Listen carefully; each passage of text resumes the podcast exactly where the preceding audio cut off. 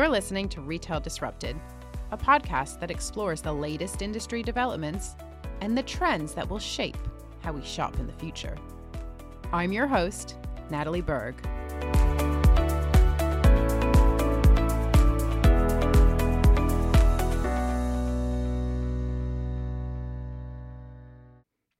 Hello, and welcome to the final episode of 2023. I was hoping to squeeze in one more next week, but to be honest, I am totally drowning in client work and Christmas admin. The mental load is intense this time of year. Just in the past week or so, the kids have had their Christmas fair, Christmas jumper day, Christmas lunch, two pantos, and three Christmas concerts. So, yeah, it's been busy. But since this is the final episode of the year, I do want to take a moment to reflect a little bit and don't worry, I'm not going to get too sentimental here, but I do want to be honest with you. Podcasting has been a totally new challenge for me, and I came very close to quitting after the fourth episode. I hated it. I had no idea what I was doing. I totally underestimated how much work goes into creating a podcast. I just kind of naively thought that if I can do a TV or radio interview, then a podcast would just be like a really long and informal version of that. So it was a steep learning curve. But I'm glad I stuck with it because I can honestly say that these days, the podcast is the highlight of my week. It's given me a reason to reach out and connect, or in many cases, reconnect with so many of you in the industry. I've been honored to have a stream of incredibly smart and engaging guests every week. I've learned so much from each of you, and I'm pleased to say that I have a number of retailers already booked for 2024. In January, I'll also be speaking to Helen Dickinson of the BRC, as well as two of my KPMG Retail Next think tank members. I'll be speaking to Paul Martin, head of retail at KPMG, and I'll also be speaking to Nick Bubb, the legendary retail analyst, who is going to be joining me to unpack some of the January trading updates. So watch this space. But for now, I want to say a huge thank you to everyone who has listened, liked, subscribed, or shared the podcast. I hope that you'll continue to find value in these conversations. And as always, if you have any ideas for the podcast, any feedback, any guests that you'd like to recommend, I really love hearing from you. So please, please, please get in touch. You can email me. You can email me on hello at nbkretail.com or you can drop me a message on LinkedIn or Twitter. Okay, let's get on with today's show.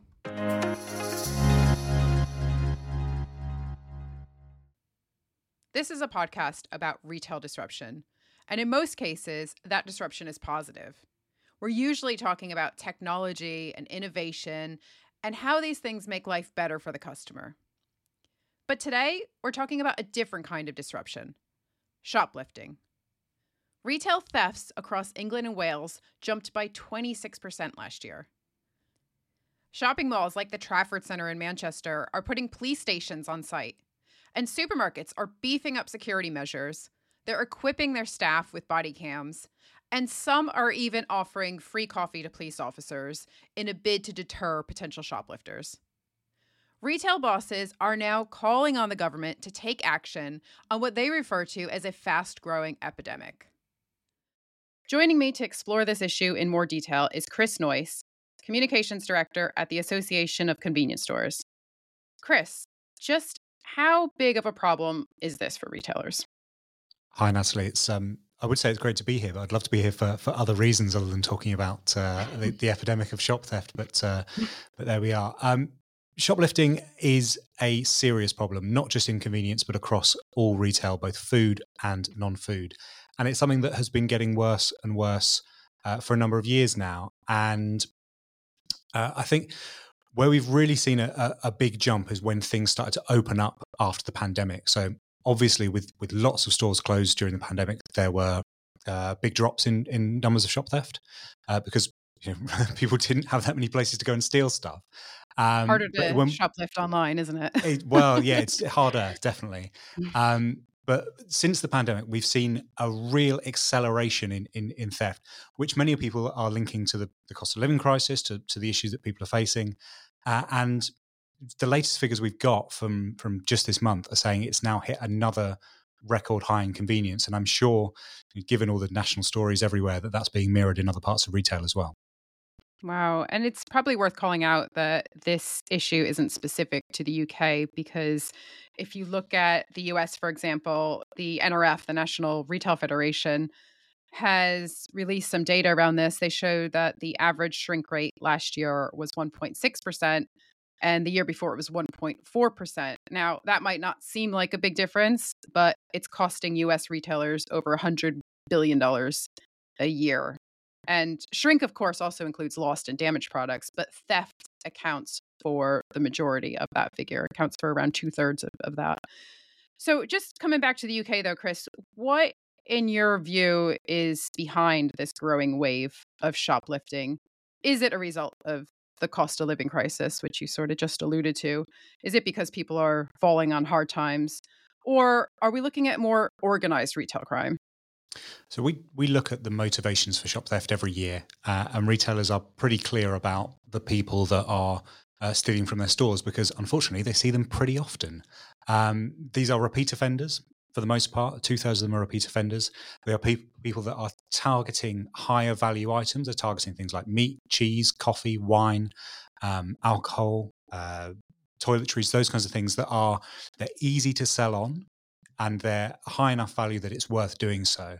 And when we we we ask retailers about whether there's a, a link to the cost of living crisis, and you hear a lot in the papers about uh, nappies and baby formula being tagged and what a what a nightmare that is and, and what a you know a, a, state of the country's in now because you know we're having to stop mothers from stealing those things. The reality of that situation is is not that people are going in who are otherwise good people and stealing for themselves. The reality actually is a, is a bit more sinister than that in that it's organized gangs and it's people that are dealing with addiction and have substance issues that are going in and stealing those products to sell them on to people that are struggling with the cost of living, not enough to steal themselves, but enough to think instead of paying I don't know eight pounds for that formula in uh, in a shop, I'll pay five pounds for it from someone down the pub or someone on Facebook, and you know, that that secondary market, that black market, has become increasingly popular over the last couple of years because of the cost of living crisis.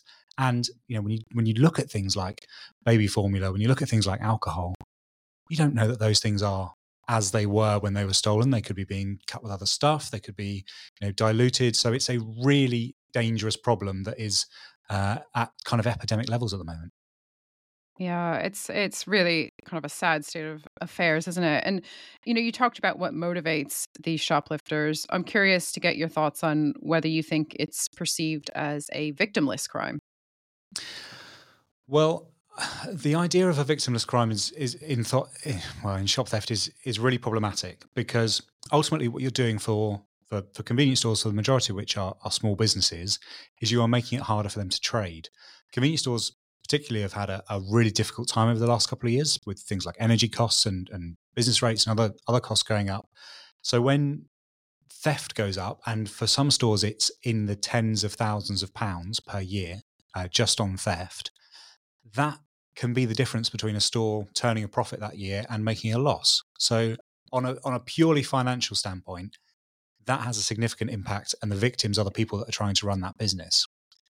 The second impact is the is the mental health impact and the you know the risk of abuse and violence uh, that people in the store face. We know that there is a direct link between theft and abuse in store, uh, and that comes because people are so sick of seeing criminals coming in and stealing on a regular basis that they will challenge them and they'll say, look, we, you know, we know what you're doing. We know you're coming in. We know you're stealing this stuff. Cut that out. But what happens is these criminals are so confident that they're not going to be apprehended. They're so confident there'll be no police response that they then resort to abuse. They resort to violence. And you know, that takes a toll. That can be a life changing impact for someone who is you know, probably working at or close to the national living wage, might be quite young, might be working on their own in some cases. It's a you know it's a huge potential impact for you know, what is the the theft of just a few items that um, you know that can change someone's life. That's really interesting. And actually, I wanted to come on to the impact of shoplifting and what retailers can do about it. And and you've already touched on staff abuse, so I would like to go back to that in in a moment because there's there's a lot to kind of unpack here. But um, I think you've already sort of called out the fact that the obvious impact of shoplifting is that it directly dents a retailer's profitability. And of course, at a time when margins are already under pressure, it's already a really tough climate for retailers. Mm. Um, in fact, in the US, Walmart CEO Doug McMillon has said in the past that if retail theft um, continued unchecked, that stores would potentially close and customers would face, uh, would find higher prices in stores because you know retailers can only take so much loss here that eventually yeah. something's got to give, right? But then, of course, there is this much more serious issue of staff and customer safety and a retailer's number one priority is to provide a safe environment for both employees and, and shoppers. And so we've seen a lot of investment in things like staff body cams, security guards, which I imagine aren't cheap, um, undercover security guards, extra security gates at the checkout, lots of different things retailers are are trialing. But then some retailers are taking the view that they shouldn't be forced to turn their stores into prison camps, in mm. the words of uh, M&S chairman Archie Norman. So, what can or, or what should retailers be doing to tackle this issue? Well, it's a really difficult uh, it's a really difficult balance that retailers have to strike because you're absolutely right. The, there's been a lot of investment in these kind of measures, and for some retailers that are getting desperate with some of this, they've gone to locking fridges, locking freezers, putting all the high value items behind the till, and you know when you get to that point, especially if you're know, I, I sympathise with, with Archie Norman and the, and the M&S model. You, you're supposed to be a welcoming environment. You're supposed to be a place where people who are looking for different products can find those products, can touch and feel them, can pick them up. If you can't do that, that provides a real problem for for any retailer. And you, know, you might as well, as you said, it's, it's hard to steal online. You might as well just be online because if everything's behind the till or, or behind a locked door anyway, then it's then it's a real problem. Um, you're right about security. Security is incredibly expensive and prohibitively expensive for lots of businesses. Um, but the, it's difficult to reduce the amount of theft through investment. What retailers are doing is trying to get the best way of gathering evidence about what's happening.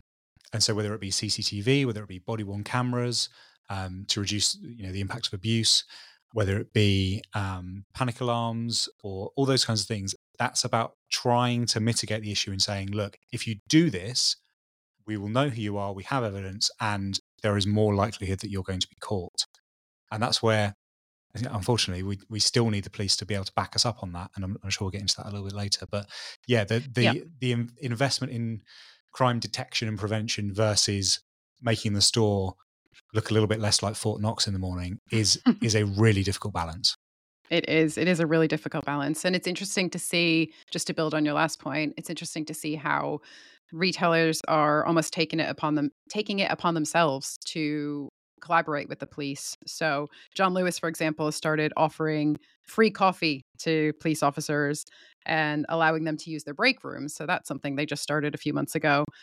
And they've said that the police presence or you know just having a police car parked out front can act as a real deterrent to potential shoplifters. And then of course in the us you have a more extreme um, extreme measures being taken by walmart. Again going back to walmart as an example here they actually opened a mini police station in one of their stores.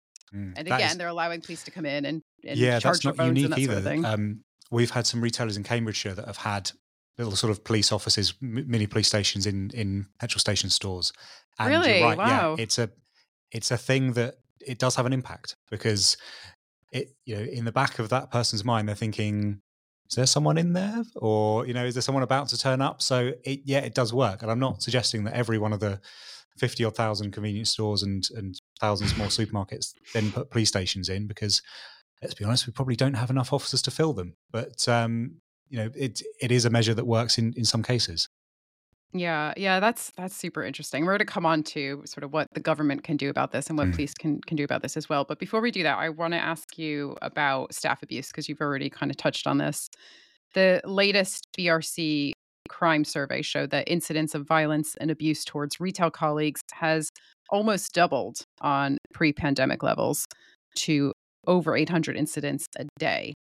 And I know that the Retail Trust is doing a lot of great work raising awareness of this issue and encouraging staff to report these incidents because a lot of times these these incidents just you know they they go unreported. And um just to read out a few stats from the retail trust they've said that two in five shop workers are now shouted at spat at threatened or hit every week. Nearly half of them feel unsafe at work Around two thirds said that confronting a shoplifter had caused the abuse, and they think that these incidents have increased in the last couple of years. Um, the last thing I'd, I'd, call out here, actually, this is interesting as well. Around two thirds have said that they want stricter penalties for customers who abuse shop workers. So, what what more can be done? I mean, how else can retailers protect their staff from from this kind of abuse? Yeah, it's it's a it's a real challenge and something that we've heard um, is extremely common. Uh, and this this again was was very common during the pandemic. There were lots of people that were um, abusing staff because of COVID measures and not wanting to wear a mask and not wanting to social distance, or people not having the right products in store, and, and people getting annoyed about that. And to be honest, we hoped that we would see a bit of that calming down um, but it's not been the case. Uh, if anything, the focus has just changed from you know, COVID measures into then um, people that are stealing or, or, people that are drunk in stores. And as I said earlier, these these are all potential life changing impacts.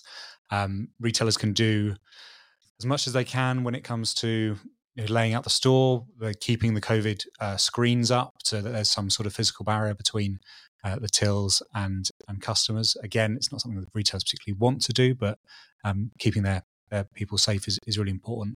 Uh, we've worked with the Home Office on a on a campaign called Shop Kind, which has you know, some materials out in the store, which is not necessarily trying to stop the worst offences, but it's trying to stop the people that are just having a bad day from taking that out on someone behind the till. And this idea that they're sort of faceless um, is you know is, is, potentially quite dangerous as well. So just trying to get them to think and and just be nice to people. And it's it is astonishing that we have to spend money on a campaign to tell people not to be horrible to each other, but you know that's where we are.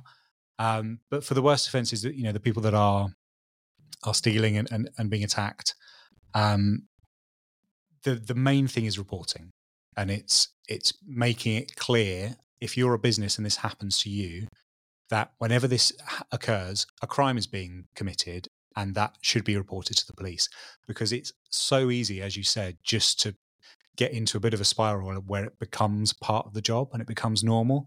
Mm. I was doing mm. some filming a few years ago with a, a lady who worked in a, in a co op store, and she said she'd had six armed robberies in the last year, one of which where they took her car because she had her keys on her. And I said, like, what, you know, it's got to make you not want to go to work. And she said, oh, it's just, you know, that's, that's factored in now. That's part of the job.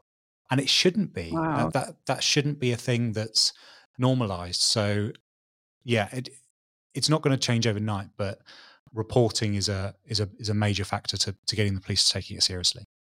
Yeah, and it does. I get the sense that it's the lack of fear of being caught or the lack of repercussions, I suppose, if you are caught, that just seems to be feeding this problem. And so maybe this is a nice segue into what more we can ask from the government and the police because when I was prepping for this podcast, I was really surprised to learn that only 14% of shoplifting offenses actually result in a charge. And then I was even more surprised to learn that five years ago, that figure was 30%. percent mm hmm And that's because in that time, the government, of course, downgraded shoplifting from a relatively serious crime to a misdemeanor. And the industry I know is calling on the government now to do two things. So, to create a standalone offense of assaulting or abusing a retail worker, and also getting the police um, to prioritize uh, shoplifting and, and, retail crime more generally. So, what are your thoughts on this, Chris? What what more can we ask from the government and or and or police to um, to help to alleviate this problem? Yeah, so your figure of fourteen percent there about um, sort of convictions or, or, or, outcomes is is quite shocking. But it's even more so when you think that just sixteen percent of the offences that occur are even being reported. Wow. So it's the scale of the, the real scale wow. of the problem is so much bigger than than the courts would even be able to deal with. Um, we have had some changes in the last last year or so. So um, there are now tougher sentencing guidelines for anyone that attacks uh, a retail worker. But that's only at the point of sentencing. That's you know, that's right at the end of the uh, of the chain, if you like, uh, and it's not when you know, it's it's not helping more criminals being being apprehended. So uh, I think what's needed is a real commitment to tackling retail crime from every police and crime commissioner in the UK, uh, and obviously, uh, well, England and Wales. Police and crime commissioners in England and Wales, and then and then we, we you know we commitment from Scotland as well. Uh, and the reason I talk about police and crime commissioners is because they are elected in each of those areas to set the priorities of the local forces and to hold them to account. So if they prioritise retail crime and responding to retail crime, then we would go some way to having this uh, be a more serious um, issue for for police forces. The response rates would would increase, and most recently, so just a couple of weeks ago, we had the publication of what's called the Retail Crime Action Plan, and this is a, a series of guidelines for the police, uh, setting out various things. So it's about prioritizing attendance at the scene of crimes where there's been violence used. It's about using facial rec- recognition technology and, and, trying to automate the uh, recognition of criminals, um, which at the moment I think is broadly quite a manual process and takes quite a long time.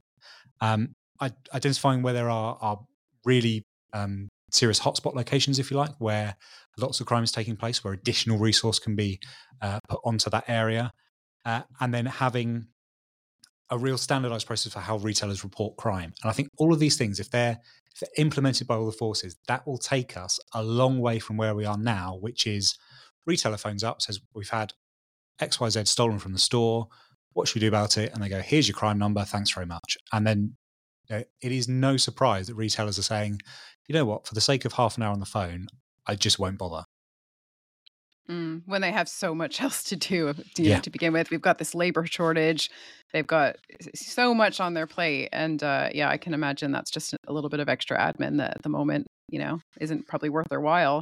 Mm. Um, but there is that danger, as you've already pointed out, that this kind of behavior and this kind of activity just becomes normalized. And uh, I think that's that is a real concern.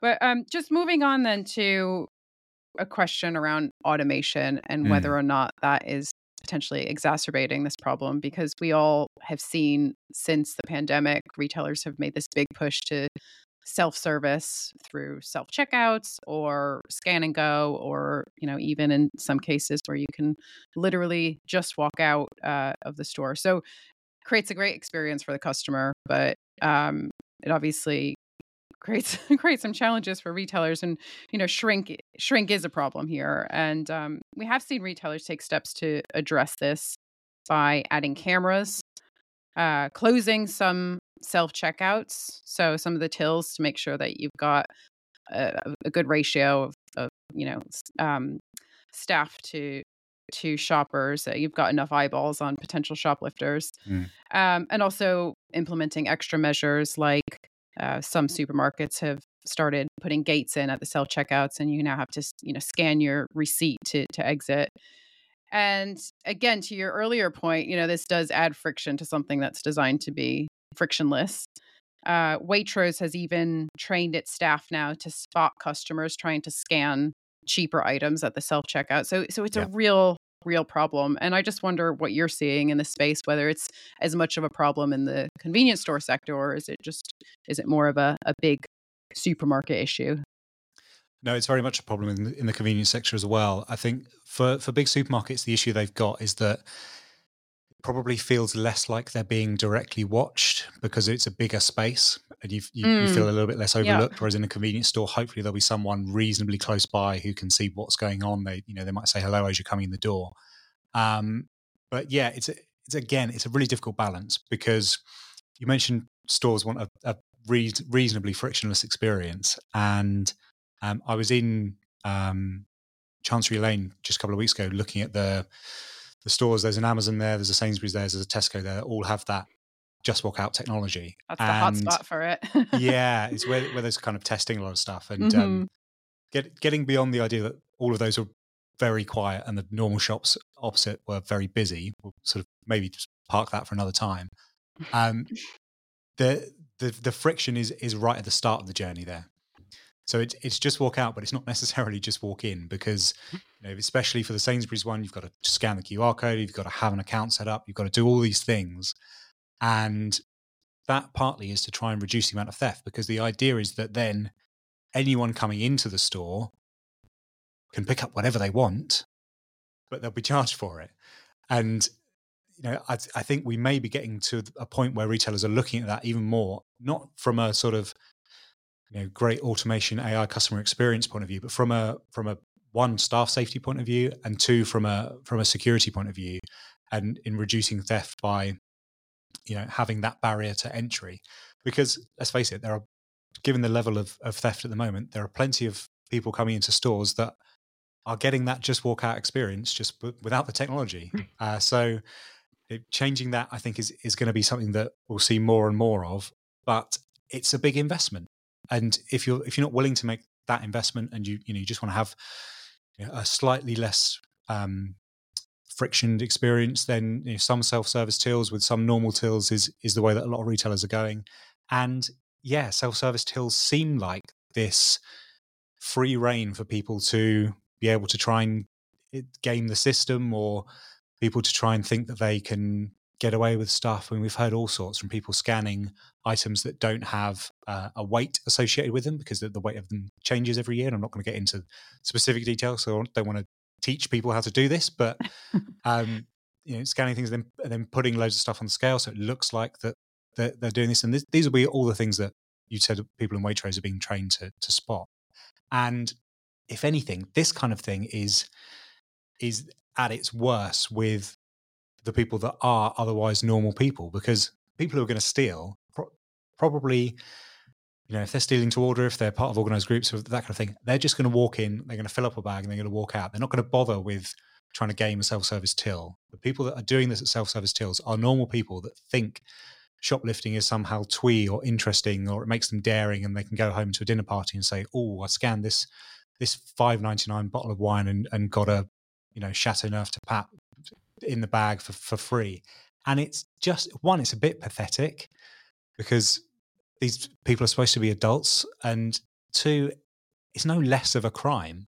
And if anything, they're probably stealing higher value items that would be stole, stolen otherwise. So, you know, I, I, I really want to get away from this idea that that theft from self service tills, especially in you know some of the nicer stores, Waitroses, M&S, that kind of thing, is somehow this victimless crime or is somehow acceptable because it's not.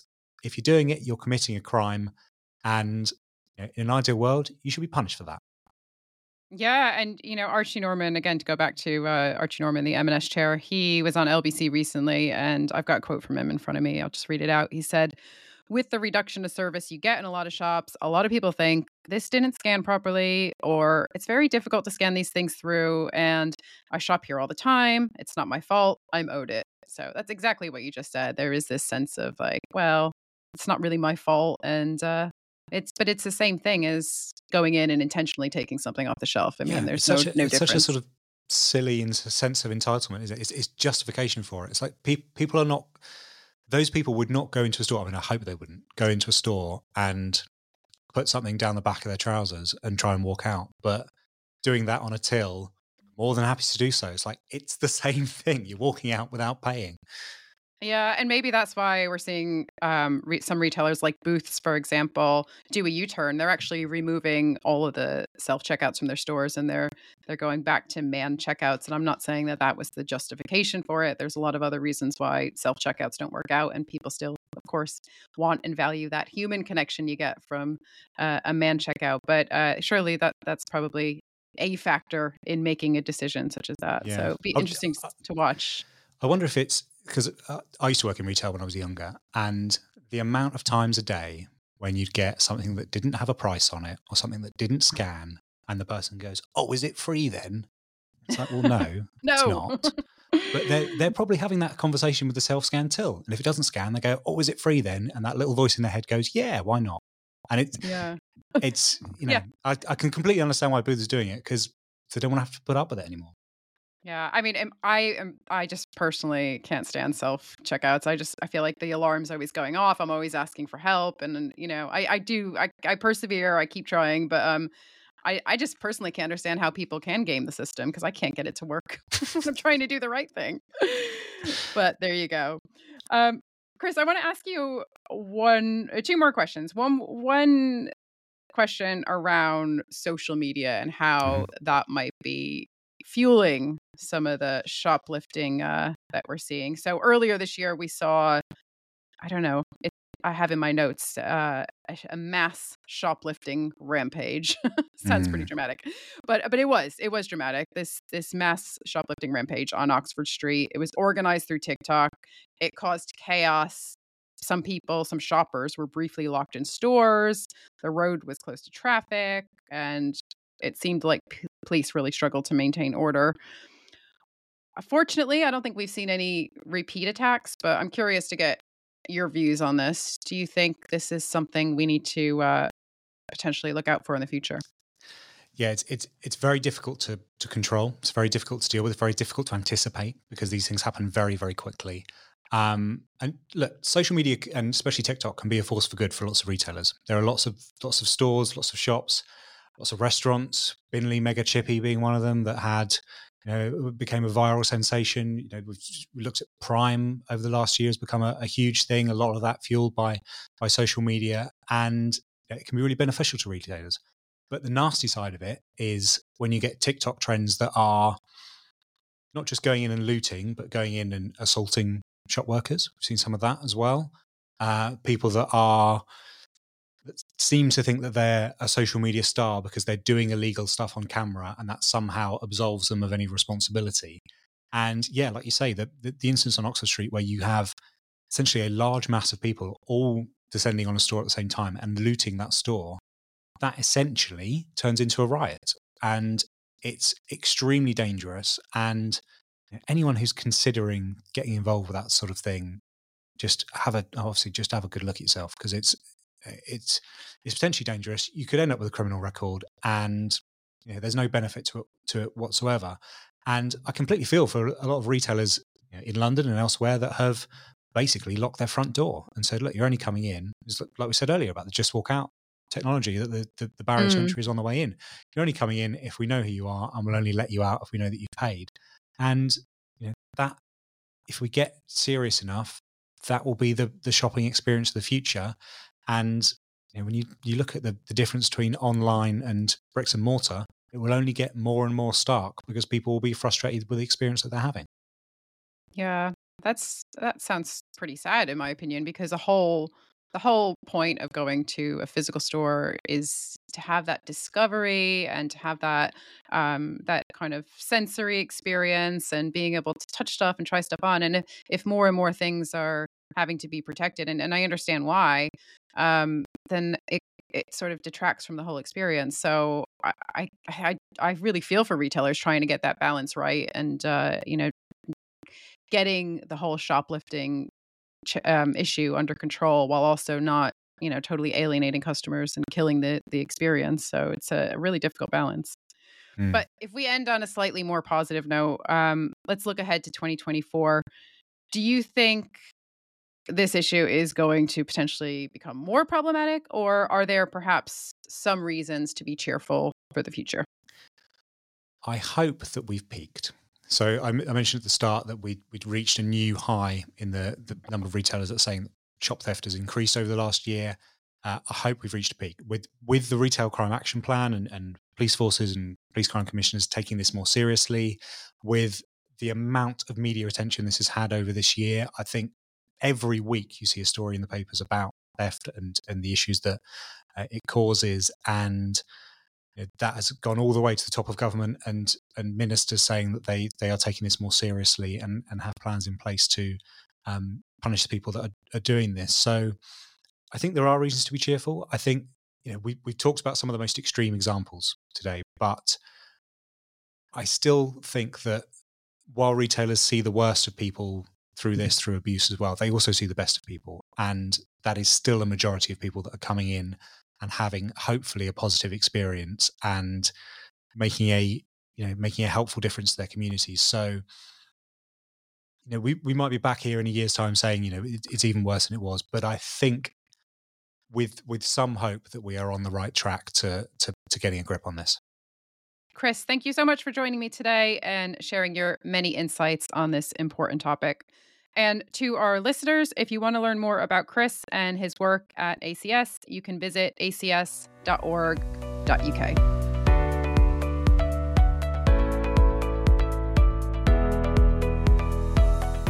Thank you for listening to Retail Disrupted.